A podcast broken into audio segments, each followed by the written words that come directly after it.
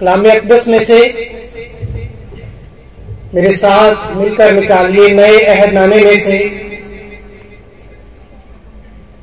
करंथियों की कलीसिया के नाम लिखा गया पौलूस रसूल का पहला खत, उसका चौथा बाब, उसकी उन्नीसवीं और बीसवीं आयत हम पढ़ेंगे।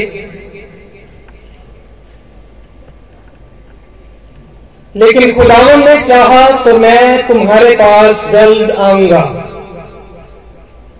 और शेखीबाजों की बातों को नहीं बल्कि उनकी कुदरत को मालूम करूँगा क्योंकि खुदा की बादशाही बातों पर नहीं बल्कि कुदरत पर मौकूफ है।